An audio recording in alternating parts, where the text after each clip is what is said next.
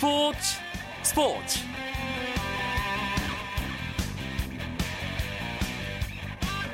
안녕하십니까. 목요일 밤 스포츠 스포츠. 아나운서 이광용입니다. 유럽에서 날아든 골 소식에 기분 좋게 하루를 시작했던 목요일이 저물어 가고 있습니다.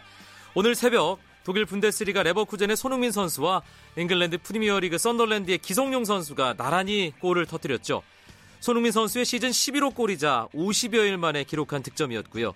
이 결승골로 레버쿠젠은 10경기 만에 승리를 기록했습니다. 기성용 선수 역시 오랜만에 골맛을 봤는데요. 이 골이 기성용 선수에게는 좀처럼 보기 힘든 헤딩골이어서 더욱 큰 화제가 됐습니다. 이 이야기는 잠시 후에 자세하게 나눠보는 시간 갖겠습니다. 오늘 들어온 주요 스포츠 소식으로 목요일 밤 스포츠 스포츠 출발합니다.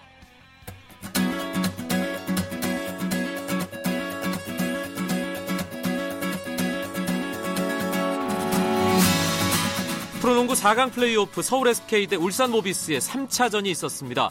67대 62로 모비스가 SK의 추격을 따돌리면서 챔피언 결정전 진출까지 1승만을 남겨두게 됐습니다. 모비스는 문태영이 18득점에 10리바운드, 함지훈이 14득점 6리바운드, 라틀리프가 11득점을 하면서 팀 승리를 이끌었고요. SK는 헤인즈가 12득점, 2어시스트, 2스틸로 팀 최다 득점을 올렸고 변기훈이 추격의 석점 슛을 꽂아 넣었지만 아쉽게 무릎을 꿇었습니다. 7년 만에 프로야구 삼성 라이온즈에 복귀하는 투수 임창용 선수가 개인 통산 300세이브에 도전하겠다는 의지를 밝혔습니다. 임창용은 입단 기자회견에서 목표는 삼성의 마무리로 뛰는 것이라며 그동안 의식하지 않았던 개인 통산 300세이브 달성을 이제는 신경 쓰겠다고 말했습니다. 지난 1995년 프로야구 해태 타이거즈에서 선수 생활을 시작한 임창용은 삼성과 일본 프로야구 야쿠르트 등을 거치며 개인 통산 296세이브를 기록 중입니다. 300세이브가 목표라면 임창용 선수 4세이브만 하겠다는 의미는 아니겠죠. 미국 프로야구 LA 다저스의 류현진 선수가 미국에서 열리는 개막 경기에 등판할 가능성이 높아졌습니다.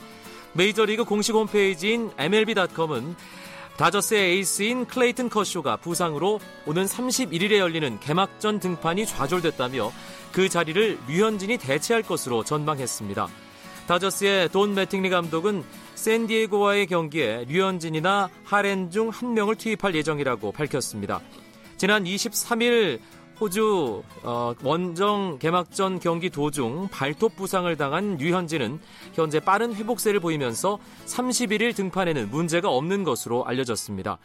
한편 텍사스의 추신수 선수는 시애틀과의 시범 경기에 좌익수 겸 1번 타자로 선발 출전해 첫 타석에서 삼진으로 물러났고 3회 말 공격 때 교체돼 1타수 무안타에 그쳤습니다. 이로써 추신수의 시범 경기 타율은 1할 7푼으로 내려갔고 경기에서는 텍사스가 5대 3으로 승리했습니다. 국제빙상연맹의 친칸타 회장이 김연아 선수의 재소와 관련해 증거 제출이 필수라는 입장을 밝혔습니다. 친칸타 국제빙상연맹 회장이 세계 피겨선수권회에서 열린 기자회견에서 비판을 언급할 자유는 있지만 잘못된 것을 지적하는 증거도 함께 제출해주지 않으면 안 된다고 말했다고 일본 언론이 일제히 보도했는데요. 그 가운데 일본의 데일리 스포츠는 친칸타 회장이 한국의 항의 움직임을 견제했다고 해석했습니다.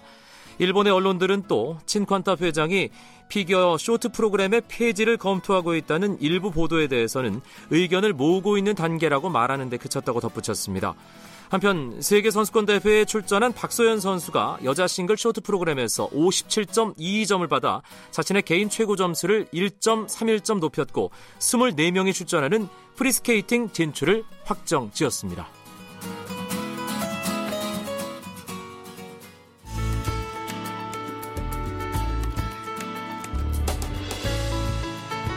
스포츠가 주는 감동과 열정 그리고 숨어있는 눈물까지 담겠습니다. 스포츠 스포츠 이광용 아나운서와 함께합니다. 목요일의 스포츠 스포츠 어김없이 해외 축구 이야기로 함께합니다. 오늘은 특별히 한준희 KBS 축구 해설위원과 함께 아주 심도 있는 해외 축구 이야기를 나눠볼까 합니다. 어서 오십시오. 어, 안녕하세요. 왜 이렇게 목소리 네, 깔고 너무 그러세요? 부담 주시는 것 같습니다. 네. 처음부터. 아, 저희가 자주 안 모시잖아요. 박찬하 위원님 나오시는 자리 아니에요? 그러니까 박찬하 위원은 평상시 평범한 이야기 하고요. 특별한 이야기 하는 날이라 제가 삼고초려 끝에 한준 위원을 모셨다는 말씀을 다시 한번 드리고요. 아닙니다 네, 청취자 여러분들 어, 많은 양해 바랍니다. 네. 이번 주 중에 그 유럽 축구 정말 경기가 많았잖아요. 네. 예, 그래서 그런 경기들 정리를 해볼까 하는데 한준희 위원은 어떤 경기 좀 주목해서 보셨나요? 저는 주목을 안, 할, 안 해서 볼 수가 없는 경기가 저희가 중계했던 경기죠. 세비야 대 레알 마드리드. 아, 네. 사실 프리메라리가 지금 선두 경쟁이 대단하잖아요. 오늘 새벽에 한준희 위원이 어, 세비야와 레알 마드리드 경기 중계하는 거 저도 생생하게 봤는데 레알 마드리드 이 프리메라리가 우승 전선에 아주 빨간 불이 제대로 켜졌어요. 네, 그렇습니다. 아틀레티코가 1등이 됐고 지금 바르셀로나가 2등이 됐고 레알이 졸지에 3등이 됐습니다. 국내 팬들의 경우는 역시 우리 선수가 뛰고 있는 팀에 관심이 더 가잖아요. 네. 손흥민 선수 또 지동원 선수 맞대결 어, 물론 홍정호 선수도 있었고요. 어, 레버쿠젠과 아우크스부르크의 경기 분데스리가 오늘 새벽에 있었죠. 네, 많은 기대를 했었는데 이제 지동원 선수 같은 경우는 경미한 근육통이 있었다고 하죠. 그래서 이 경기에 나설 수가 없는 상태였고 뭐니 뭐니 해도 반가운 것이 손흥민 선수가 48일 만에 아주 반가운 골을 터뜨렸는데 이 골이 여러 가지로 의미가 있었어요. 네. 레버쿠젠이 최근에 9경기 동안 승리가 없었거든요. 그렇죠. 감독 히피아 감독의 운명도 오늘 내일 했습니다. 그런데 그런 상황에서 손흥민 선수가 팀의 승리를 이끄는 결승골을 터뜨렸습니다. 사실 어, 손흥민 선수도 팀과 함께 조금 주춤하는 측면이 있었고 그랬는데 오늘 1대1로 맞서던 상황에서 앞서가게 하는 그런 골을 터뜨렸잖아요. 공간으로 들어가는 움직임도 그랬고 골키퍼와 포스트 사이 정말 그 공간밖에 안 되는데 정확하게 왼발로 차놓는 모습이 상당히 인상적이더군요. 네, 손흥민 선수는 뭐 항상 최대의 장점이 과감한 슈팅 아니겠습니까? 그 과감성이 최대의 장점인데 오늘도 그것이 잘 살아났었고 최근에 약간 손흥민 선수의 어떤 골 사냥 실적이 주춤했던 것은 말씀하셨던 대로 레버쿠젠의 부진과 굉장히 관련이 깊습니다. 전체적으로 선수단이 좀 자신감이 떨어지고 뭔가 어떤 플레이에 있어서 부담을 좀 많이 느끼는 상황에서 손흥민 선수가 계속 뛰고 있었는데 이제 오늘을 기점으로 손흥민 선수의 골 퍼레이드가 다시 시작되지 않을까 기대를 걸어보겠습니다. 네. 영국에서는 프리미어리그 위기에 빠진 기성용 선수의 소속팀 썬덜랜드 사실 만만치 않은 상대죠. 리버풀 원정을 떠났는데 썬덜랜드는 지금 한 경기 한 경기가 정말 중요하지 않습니까? 네. 그런데 이제 문제는 리버풀도 한 경기 한 경기가 중요하거든요. 지금 거의 리버풀도 우승에 도전이 가능한 상황이고 그리고 리버풀이 2014년 들어서서는 지는 법을 잊어버렸다고 할 정도로 지금 강팀이에요. 그래서 네. 썬덜랜드 입장에서는 조금은 좀 안 좋은 상대를 만났다고 볼 수가 있겠는데 어찌됐건 기성용 선수가 또 75일 만에 골을 터뜨렸습니다. 그것도 아주 머리로 터뜨렸는데 기성용 선수의 헤딩골은 그렇게 흔한 건 아니거든요. 사실 저는 처음 봤습니다. 아, 그렇어요? 예, 네. 찾아보니까 네. 2007년에 6월에 부산컵이라는 20세 이하 대회가 있었더라고요. 어, 그거 제가 부산컵 경기 중계했었는데요. 코스타리카전에서 기성용 선수가 헤딩골을 넣은 게 기성용 선수 축구 인생의 첫 골이었고요. 네. 이번이 두 번째라고 하더군요. 아, 기성용 선수 본인의 기억이라면 뭐 정확할 것 같고요. 네. 통상 기성용 선수가 머리를 쓰는 장면이 좀 어, 흔하지 않은데 이번에는 정말 기가 막힌 위치 선정, 기가 막힌 다이빙 헤딩이었어요. 예, 오늘 사실 교체 투입됐기 때문에 지난 노리치 시티 원정에서 전반전은 마치기 전에 교체 아웃된 것과 맞물려서 아 입지가 조금 흔들리는 것이 아니냐라는 그런 관측도 나올 수 있는 상황이었어요. 어, 그런데 그것은 역시 또 썬더랜드의 팀 사정과 관련이 깊습니다. 지금 썬더랜드 역시 한 경기 한 경기가 살얼음판인 상황이기 때문에 노리치전 같은 경우는 그때까지의 어떤 스코어라든가 어떤 상황 자체가 뭔가 좀 선수단의 변화를 좀 요구하는 상황이었거든요. 거기서 이제 포엣 감독이 교체를 단행했던 거고 오늘 같은 경우는 기성용 선수가 먼저 들어가는 것보다는 좀 더 전문적인 수비력이 있는 선수들이 먼저 들어가서 리버풀과 어, 리버풀의 힘을 좀 빼놓겠다 이러한 어떤 보관 속에서 기성용 선수가 어, 공격적인 카드로서 교체 투입된 걸로 보입니다. 네, 후반전에는 한 골을 따라 붙은 다음에 오히려 썬덜랜드가 리버풀을 몰아붙이는 그런 장면도 있었거든요. 네, 기성용 선수의 어떤 효과를 이제 또 포획 감독이 봤으니까 앞으로는 기성용 선수의 출전 시간이 더 늘어났으면 하는 바람이 있습니다. 손흥민 선수와 기성용 선수가 나란히 골을 넣은 아주 기분 좋은 목요일 새벽이었는데 월드컵을 앞두고 있기 때문에 네. 아무래도 유럽에서 뛰는 우리 선수들의 한 경기 한 경기 경기력 결과에 관심이 갈 수밖에 없습니다. 최근의 활약을 통해서 우리 유럽파들의 행보를 up and down으로 정리해 보죠. 어떻게 평가할 수 있을까요? up에 해당하는 선수는 역시 오늘 골을 터트리는 손흥민 선수와 기성용 선수가 될 거고요. 그리고 약간은 좀 아쉬운 이야기이긴 하지만 전체적인 선수들이 조금 down 쪽에 가까운 선수들이 많다고 봐야 되겠습니다. 네. 박주영 선수가 그리스전 골 넣은 이후에 와포드에서 지금 뛰지를 못하고 있고 어, 부상이 있다고 하죠. 그리고 이번 라운드 같은 경우에는 구자철 선수, 박주호 선수도 부상으로 인해서 또 동반 결장이 됐거든요. 그리고 김보경 선수라든가 이총영 선수도 지금 팀에서 어떤 임팩트 있는 활약을 해주지는 못하고 있기 때문에 전반적으로는 오늘 골을 넣은 선수들 이외에는 약간은 좀 다운하는 선수들이 많다 이렇게 볼 수가 있습니다. 다운 선수들이 많다고 한준 의원 지금 말씀을 하셨는데 가장 살아나야 할 선수를 꼽으라면 어떤 선수일까요? 제가 봤을 때는 일단 모든 선수들 가운데에서는 박주영 선수가 일단 출전 시간을 좀 얻어야 될 것 같아요. 네. 어, 이제 부상이 아니라면 박주영 선수가 와포드에서 조금 출전을 해야 전체적인 몸 상태를 좋게 만들면서 브라질 본선으로 향할 수가 있을 것 같습니다. 알겠습니다. 주요 유럽 리그의 판도도 살펴보죠. 우리나라 선수들이 가장 많이 활약하고 있는 독일 분데스리가는 우승팀이 벌써 결정됐어요. 27경기 했습니다. 27경기 했는데 2위 팀과 승점이 25점 차이가 났어요. 네. 그래서 남은 이제 분데스리가는 34라운드니까 7경기가 남은 상황에서 2위 팀이 1위 팀을 도저히 잡을 수가 없습니다. 7경기 다 이겨도 21점이니까. 그렇죠. 그래서 이것이 그런데 분데스리가 역사의 최단 시간 우승 확정 기록이거든요. 근데 사실은 바이에른 뮌헨이 작년에도 최단 시간 기록을 세웠어요. 그런데 에, 금년에 또다시 자신들의 기록을 깬 거죠. 그리고 작년에 세운 신기록이 한 30여 개가 되는데 제가 봤을 때는 올 시즌 이 30여 개의 기록이 대부분 경신이 되면서 바이에른 뮌헨이 또 다른 역사를 쓸 것 같습니다. 과르디올라 감독은 그런데 우승 축배를 들지 않았다는 얘기가 있더라고요. 어, 축배를 터트리기에는 좀 이르죠. 예. 과르디올라 감독이 맡은, 맡은 바이에른 뮌헨은 기본적으로 지난해에 이미 소위 3관왕, 어, 유럽에서 가장 큰 트로피를 포함해서 3관왕을 기록을 했던 팀이거든요. 그러니까 어떻게 보면 과르디올라 감독도 지금까지 굉장히 잘 나가고 있습니다만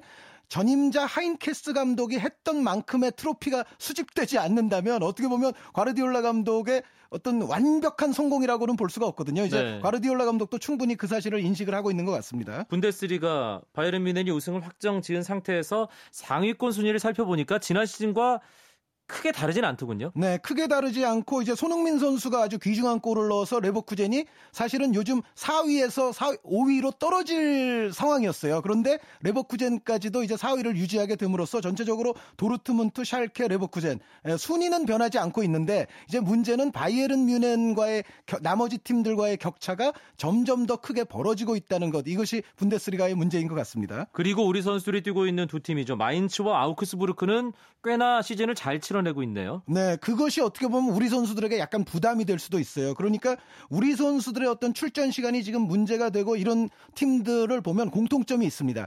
아주 어려운 팀, 아주 위기에 빠진 팀, 그러니까 썬더랜드라든가 카디프라든가 이렇게 정말 강등권 투쟁을 하고 있는 팀들도 문제고 이런 팀들은 어, 매 경기 매 경기가 살얼음판이 되다 보니까는 어떤 선수가 한 경기 정도 부진하더라도 계속해서 믿고 갈 수 있는 그런 상황이 좀 못 되거든요. 네. 그리고 반대로 지금 말씀해주신 아우크스부르크나 마인츠 같은 팀은 굉장히 잘 되고 있기 때문에 어떻게 보면 이런 팀에서는 정말 기용된 선수들이 제 몫을 또 해줘야 돼요. 그래서 어떻게 보면 아주 안 되고 있는 팀, 아주 잘 되고 있는 팀 이런 팀들의 우리 선수들이 지금 많이 소속돼 있기 때문에 어떻게 보면 우리 선수들에게는 좀 더 부담이 가는 지금 시기다 이렇게 아하. 볼 수가 있습니다. 같습니다. 그렇게 또 해석이 가능하군요. 분데스리가에 이어서 잉글랜드 프리미어리그도 지금 순위 경쟁 살펴보겠습니다. 프리미어리그는 우승 경쟁이 정말 치열하네요 이번 시즌에. 네, 프리미어리그는 우승 경쟁이 치열한데 지금 대체로 봐서는 3파전의 구도가 되지 않겠나 싶어요. 그러니까 첼시, 맨체스터 시티 그리고 정말 돌아온 어, 돌아온 명문이라고 볼 수 있는 리버풀까지 해서 전체적으로 이제 3강 구도가 되는 것 같고 그리고 4위에 이제 아스날이 위치하고 있는데 지금 에버튼이 최근에 좋거든요. 그래서 네. 바짝 따라와 있는 상황이기 때문에 아스날로서도 안심할 수가 없고 그런데 이제 뭐니 뭐니 해도 우리 국내 팬 여러분들께서는 이제 맨유가 지금 7위를 하고 있는데 또 위에 팀들과 좀 승점 차이가 있습니다. 그래서 맨유의 부진이 계속 화제가 되고 있는 시기다 이렇게 볼 수가 있겠습니다. 한준희 의원 얘기처럼 맨유가 7위인데 6위 토트넘과 승점 차가 5점이고요. 오히려 8위 뉴캐슬과의 승점 차 역시 5점입니다. 왜 이렇게 부진한 걸까요? 네, 맨유의 부진은 한 가지로만 설명하기는 조금 어려울 것 같긴 한데요. 크게 두 가지를 말씀드리겠습니다. 한 가지는 역시 새로 부임한 모이스 감독이 맨체스터 유나이티드라는 거함 그리고 스타 선수들을 이끌기에는 뭔가 여러 가지로 좀 경험이 부족했고 또 에버튼이 한 시즌에 치르는 경기 수와 맨체스터 유나이티드가 한 시즌에 치르는 경기 수가 다른데 어떻게 보면 모이스 감독은 에버튼이 치르는 경기 수에 좀 더 적응이 많이 돼 있거든요. 그래서 아. 유럽 무대에서 정말 많은 경기를 치러야 되는 맨체스터 유나이티드를 운영하는 어떤 요령, 운영의 묘랄까 이런 부분이 좀 부족했다는 생각이 듭니다. 그리고 이 부분을 제외하더라도 퍼거슨 감독이 물려준 맨체스터 유나이티드 팀이 사실은 노쇠한 선수들이 많고 그렇게 좋은 팀은 아니었어요. 그러니까 이런 부분은 또 모이스 감독도 좀 불가항력적인 부분이 있다고 볼 수도 있겠습니다. 네. 2년 차부터는 뭔가 시행착오를 거친 후기 때문에 괜찮지 않을까 싶은데 2년 차가 과연 주어질 것이냐 네. 이 부분도 의문이잖아요. 네, 그렇습니다. 지금 뭐 위약금 얘기도 위약금이 굉장히 커서 쉽사리 경질하기 어렵다는 얘기가 나올 정도로 모이스 감독에 대한 어떤 맨유 팬들의 신뢰도 자체는 지금 매우 땅에 떨어진 상황이거든요. 그런데 이광용 아나운서 말씀대로 과연 2년 차가 주어질 것인지 이거는 좀 지켜봐야 될 것 같습니다. 한준희 위원이 매 주말마다 열심히 목이 터져라 중계를 하는 그리고 저도 얼마 전부터 중계를 시작한 스페인 프리메라리가 우승 경쟁이 최근 10년 새 이렇게 치열했던 적이 있었나 싶어요. 네. 올 시즌은 제가 프리메라 리가를 중계해서 드리는 말씀이 아니라 프리메라 리가 보시는 게 가장 흥미진진할 것 같아요. 지금 어, 바르셀로나와 레알 마드리드가 뭐 전 세계적으로 굉장히 유명한 양강입니다만 올해는 아틀레티코 마드리드가 있습니다. 아틀레티코 마드리드가 지금 선두까지 지금 나서 있는 팀인데 아틀레티코 마드리드가 전체적인 어떤 시즌을 봤을 때 뭔가 이제는 이 팀이 조금 떨어질 것도 같다라는 평가들을 많은 사람들이 하더라도 전혀 떨어지질 않아요. 그러니까. 예, 지금 지금의 기세라면 아틀레티코 마드리드도 분명히 38라운드 끝까지 갔을 때까지 3파전을 만들면서 우승 구도를 계속 가져갈 것 같습니다. 흐름상 어느 팀이 유리할까요? 제가 봤을 때는 이제는 3분의 1, 3분의 1, 3분의 1인 것 같아요. 어, 그러니까 사실 최근에 어떤 경기력을 봤을 때는 레알이 가장 좋았거든요. 근데 지금 레알이 일단 3등이 되지 않았습니까? 그렇죠. 어, 그리고 아틀레티코 마드리드는 일정이 지금 좋지가 않습니다. 빌바오라든가 뭐 발렌시아라든가 비아레알이라든가 이런 팀들을 좀 만나야 되는 일정이기 때문에 전체적으로 아틀레티코 마드리드는 좀 일정의 어려움을 겪을 것 같고 바르셀로나 같은 경우는 지금 굉장히 악재가 생겼어요. 어, 오늘 새벽에 발데스 골키퍼가 부상 을 당해서 앞으로 시즌을 접게 됐는데 십자인데 파열됐다. 네, 발데스 골키퍼가 예. 못 나오는 바르셀로나의 골문이라면 또 상당히 불안합니다. 그래서 전체적으로는 세 팀 모두가 일장일단이 있어서 거의 33.3%씩 우승 확률을 가져갈 것 같습니다. 예, 아, 그 흥미진진한 프리메라리가 궁금하시면 아, 주말마다 한준위원의 해설 또 저의 중계 방송을 함께 하실 수 있다는 거 한번 말씀을 드리면서 예, 이야기를 다른 이야기로 또 넘어가도록 네, 하겠습니다. 아주 좋은 멘트예요. 예, 네. 목요일 밤에 스포츠 스포츠 해외 축구 이야기 함께하고 있고요. 오랜만에 한준희 KBS 축구 해설위원과 함께하고 있습니다. 쳤다 하면 홈런이고 슛 없는 한편의 드라마. 그것이 바로 그것이 바로 손에 잡힌 우승 트로피. 목에 걸린 그 배달 너와 내가 하나 되는. 그것이 바로 그것이 바로 그것이 바로 꿈꾸던 스포츠. 꿈꾸던 스포츠. 꿈꾸던 스포츠. KBS 1라디오 이광용의 스포츠 스포츠 앞서 유럽에서 활약 중인 우리 선수들 소식과 유럽 주요 리그 판도 짚어봤는데요. 이제 다음 주와 다다음 주에 치러지는 유럽 축구 연맹 챔피언스 리그 8강전 이야기를 짧게 해보도록 하겠습니다. 8강 대진이 나왔어요. 네. 맨체스터 유나이티드 대 바이에른 뮌헨. 이 대진은 8팀 가운데 최약체라고 평가되는 맨유와 최강호라고 평가되는 이제 바이에른 뮌헨의 만남이 됐고요. 파리 생제르맹 대 첼시. 이 매치업이 저는 개인적으로 굉장히 흥미롭습니다. 어떻게 네. 보면 이 매치업은 지금 상황으로는 최근에 뭐 두 팀이 만나본 적도 없고 상당히 예측하기 힘든 대결이 될 것 같아요. 그리고 바르셀로나와 아틀레티코 마드리드인데 이미 올 시즌 스페인 안에서 벌어진 대, 대회들에서 세 차례 비겼었거든요. 세 번의 무승부를 기록했던 바르셀로나와 아틀레티코 서로를 너무도 잘하는 어, 상대가 만났고 레알 마드리드와 도르트문트는 지난 시즌에 도르트문트가 레알에게 눈물을 선사해준 장본인입니다. 그런데 올 시즌의 현재의 모습은 도르트문트가 워낙에 부상자가 많고 좀 시달려왔기 때문에 요 대결만큼은 레알 마드리드 쪽에 조금 우선권이 있다. 그리고 맨 처음에 말씀드렸던 바이에른 뮌헨 맨체스터 유나이티드는 역시 바이에른 뮌헨이 좀 전력적으로 압도적인 좀 우세가 있다. 이렇게 본다면 아틀레티코 대 바르셀로나, 파리 생제르맹 대 첼시 요 두 대결은 이제 5대 5 정도의 승부라고 보여지고 나머지 두 판은 레알과 뮌헨 쪽이 조금 우세하지 않을까라는 예상입니다. 한팀 한 팀 들으면서 아마 많은 분들이 아 올라갈 만한 팀들이 올라갔구나라는 생각을 하실 것 같은데요. 그러니까 어, 두 매치업은 조금 한쪽으로 기우는 느낌이 있고 네. 두 매치업은 팽팽하다. 특히 바이에른 뮌헨과 맨체스터 유나이티드의 대결은 안 봐도 비디오다. 뭐 이런 얘기를 하시는 분들이 정말 많아요. 네, 안 봐도 비디오이긴 한데 축구에서 안 봐도 비디오는 사실 없죠. 네. 어, 어떻게 보면 좀 약체 팀이라 하더라도 그 어떤 상대 팀에 대한 어떤 전술적인 국면을 제대로 연구해서 투쟁심으로 맞불을 놓게 되면 어떻게 보면 맨유에게도 어느 정도의 가능성은 저는 충분히 있다고 생각을 합니다. 다만 바이에른 뮌헨은 수비적으로 좀 굳히기로 나오는 상대를 상대하더라도 굉장히 다양한 공격 루트를 가지고 있기 때문에 결과적으로는 맨유의 저항이 좀 뚫리지 않을까 그런 예상을 해봅니다. 그럼 경기 면에서 가장 재미있는 대결 이 경기 이 매치업은 절대 놓치시면 안 된다. 한준현 추천하실 만한 경기는요? 저는 파리 생제르맹 대 첼시를 꼽고 싶습니다. 아. 워낙에 어떤 미지의 승부라는 측면도 있고 네. 그리고 파리 생제르맹이 보유하고 있는 질라탄 카바니 이러한 공격진과 첼시 하면 예전부터 특히 무링요 감독 또 조직적인 수비로 유명하지 않습니까? 과연 질라탄과 카바니가 첼시의 조직적인 수비를 뚫을 수가 있을 것인가? 창과 방패의 대결 아주 흥미롭게 보시면 좋을 것 같습니다. 8강 1차전은 다음 주 수요일과 목요일 새벽 4월 2일 3일에 열리고요. 2차전은 그 다음 주 4월 9일 10일 한국 시간으로 새벽에 열리는데 1차전을 잘 치르는 팀이 유리한 게 전통적으로 맞죠? 그렇습니다. 1차전을 잘 치르게 되면 2차전에서의 어떤 전술 운영이 분명히 편리해지거든요. 반면에 1차전에 서 점수를 내준 팀 같은 경우는 2차전에서 조금 무리한 전술 운영을 가져갈 수밖에 없습니다. 그래서 기본적으로 역시 1차전을 잘 끝낸 팀이 훨씬 유리합니다. 4강 팀 좀 점지해 주시죠. 아, 이런 거는 사실 정말 안 하려고 하는데 이광용 아나운서가 항상 시키니까 하기는 합니다. 어, 저는 바이에른 뮌헨 그리고 레알 마드리드, 바르셀로나 그리고 파리 생제르맹을 꼽고 싶습니다. 그럼 그 팀 가운데 또 우승팀이 나오겠네요? 그렇죠. 어, 떨어진 팀 가운데 나오겠어요? 우승팀은 다음에 기회가 있으면 알겠습니다. 그때 제가 네. 예측을 부탁드리도록 하겠습니다. 네.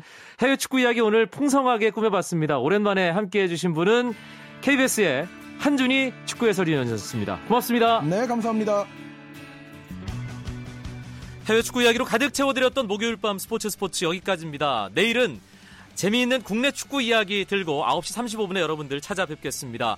멋진 목요일 밤 보내십시오. 아나운서 이광용이었습니다. 고맙습니다. 스포츠 스포츠